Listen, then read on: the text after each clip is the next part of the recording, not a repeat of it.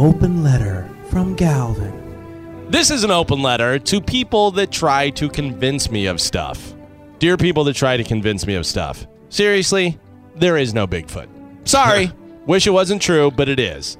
How many Bigfoot TV shows are we going to see? And all the Bigfoot TV shows are exactly the same. They all search for Bigfoot.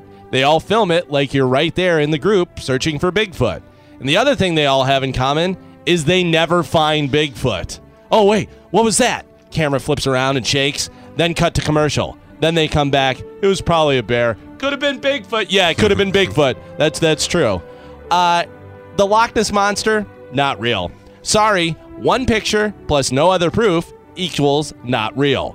Unicorns, zombies, ghosts, aliens, Jesus, not real. And stop trying to convince me that the world is going to end.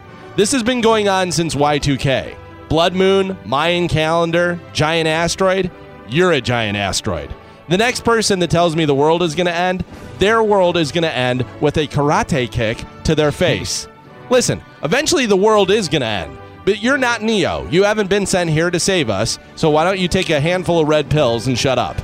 Stop trying to convince me of what to eat.